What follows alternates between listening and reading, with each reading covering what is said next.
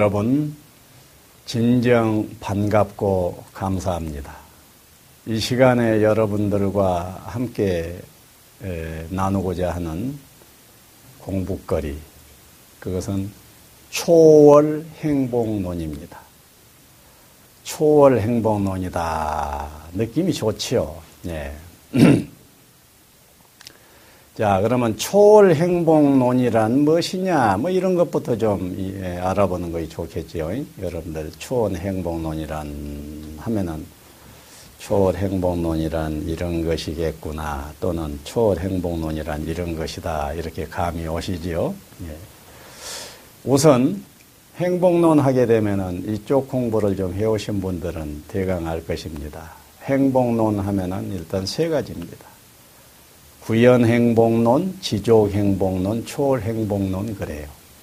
그 이 세 행복론은 어디에서 오느냐 하면은 행복의 원리에서 옵니다. 행복의 원리는 행복 공식이에요. 뭐 원리 찾고 공식 찾고 이러니까 조금 번거로운 감이 드십니까? 혹시 번거로운 감이 드신다고 하면은 내가 이해는 하겠고요. 그 번거로움에서 벗어나셔야 됩니다. 그 정도를 번거롭다고 하면은 안 되는 것이지요. 원리가 대가를 낳는다라는 말이 있습니다. 대가가 되려면은 원리를 잡아야 된다. 글씨 하나만 하더라도 글씨의 대가가 되려고 하면은 글씨의 원리가 있어요. 그 원리를 잡지 못하게 되면 대가가 못 되는 것입니다. 하물며 행복입니다. 여러분들이 정말로 행복, 행복, 낮은 차원의 행복으로부터 아주 아주 높은 차원의 행복까지 있을 터 지고한 행복을 잡을란다라고 생각한다 하면은 적당히 해서 오는 것은 아닐 거예요. 원리를 잡으세요. 바로 행복 공식이 원리입니다. 그 행복 공식을 뜯어보면은 잘자란 몇 가지 원리로 되어져 있습니다. 자, 구현 행복론이 행복 공식은 무엇이죠? 행복 공식은 우선 행복 이콜 욕구분지 소유입니다. 이 욕구는 집착을 의미합니다. 무엇에 대한 집착심을 의미하는데 그 집착 분지 소유라는 말이에요. 그럼 행복이 행복 이코르 욕구 집착 분지 소유라면 여러분들이 조금만 사유를 해보면 감이 잡힐 것입니다. 아하, 행복이란 소유가 많아질수록 좋고 욕구가 적어질수록 좋겠구나, 좋겠구나. 이것이 올 것입니다. 그러면 소유축이 커지는 길이 행복론 하나가 되어요.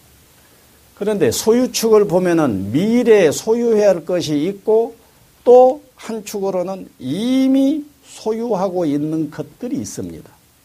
그래서 미래 소유할 것을 유념할 때 구현행복론이 나오게 되고 이미 갖추어져 있는 소유를 유념할 때에 지족행복론이 옵니다. 여러분들이 쪽 공부를 어느 정도 했다가 하면 고개를 끄덕끄덕 하실 거예요. 자, 그런데 초월행복론이 이 시간 주제라겠습니다. 그러면 초월행복론이란 무엇이냐? 이제 욕구축에 유념하는 것입니다. 욕구가 어때야 행복의 양이 많아지겠어요? 욕구는 분모입니다.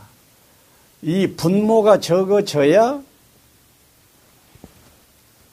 행복량은 많아질 것 아닙니까? 그래서 욕구를 최소화, 극소화, 제로화 시키는 길이 바로 초월 행복론입니다. 하, 그거 참말로 단순한 행복이도 그런 복잡한 얘기가 되어지냐. 이런 마음이 드신 분일수록 더 정신을 차리고 이 행복의 원리에 눈을 뜨시기를 빕니다. 자, 그러면은 욕구의 최소화, 욕구의 극소화, 욕구의 제로화 이 말은 무슨 말이냐 그래요. 그래서 욕구 내가 무엇인가를 욕구하고 살지 않아요? 내가 필요로 한 것들이 너무너무 많습니다. 그럼 필요로 하는 그런 것들을 내가 자연히 욕구하게 됩니다. 예. 그런데 이것을 제로 한다 하는 것은 필요를 제로로 하라는 것이 아니에요.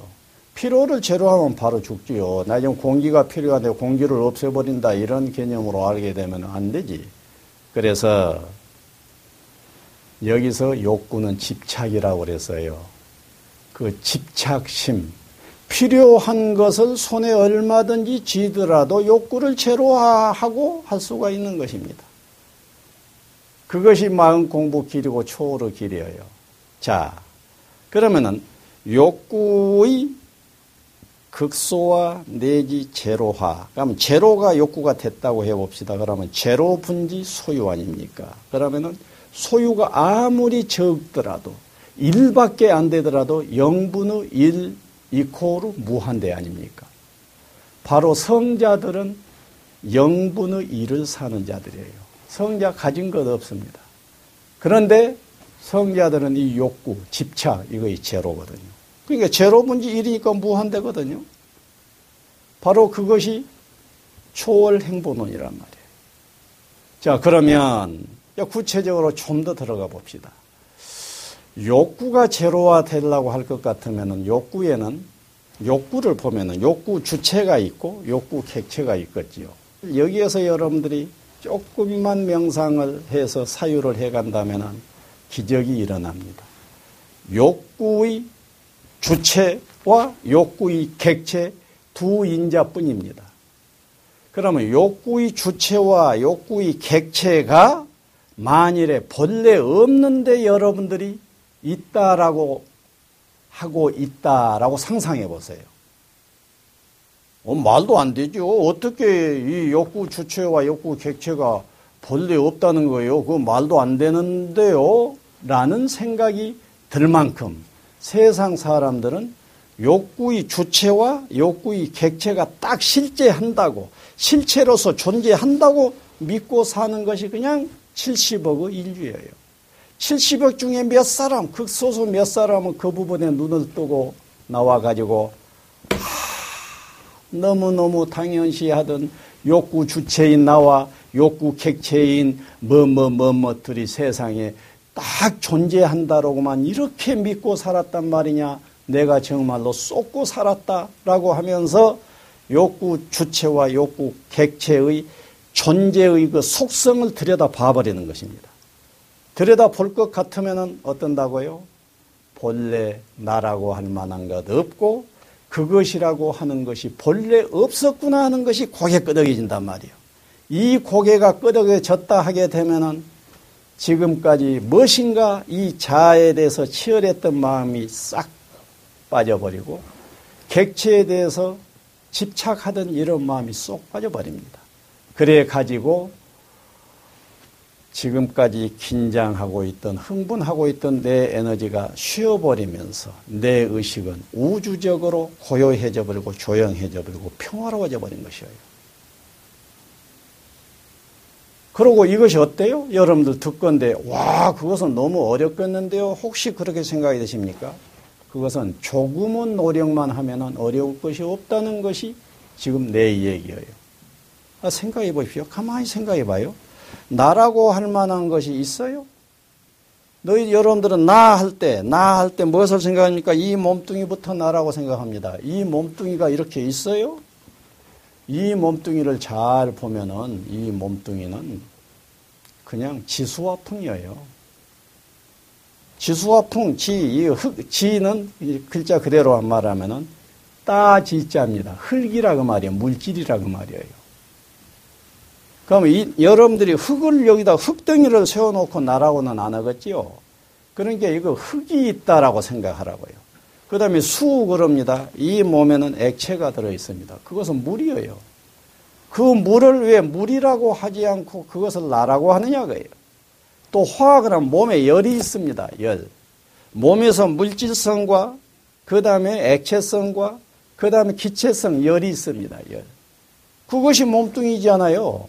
그런데 왜 그것을 갖다가 그 고체인 그 물질과 액체인 이것과 그 다음에 기체인 그 열, 이것을 왜 고체, 액체, 열, 고체, 액체, 기체 이렇게 하지 왜 나나 하면서 나에 그렇게 집중하고 집착을 해요?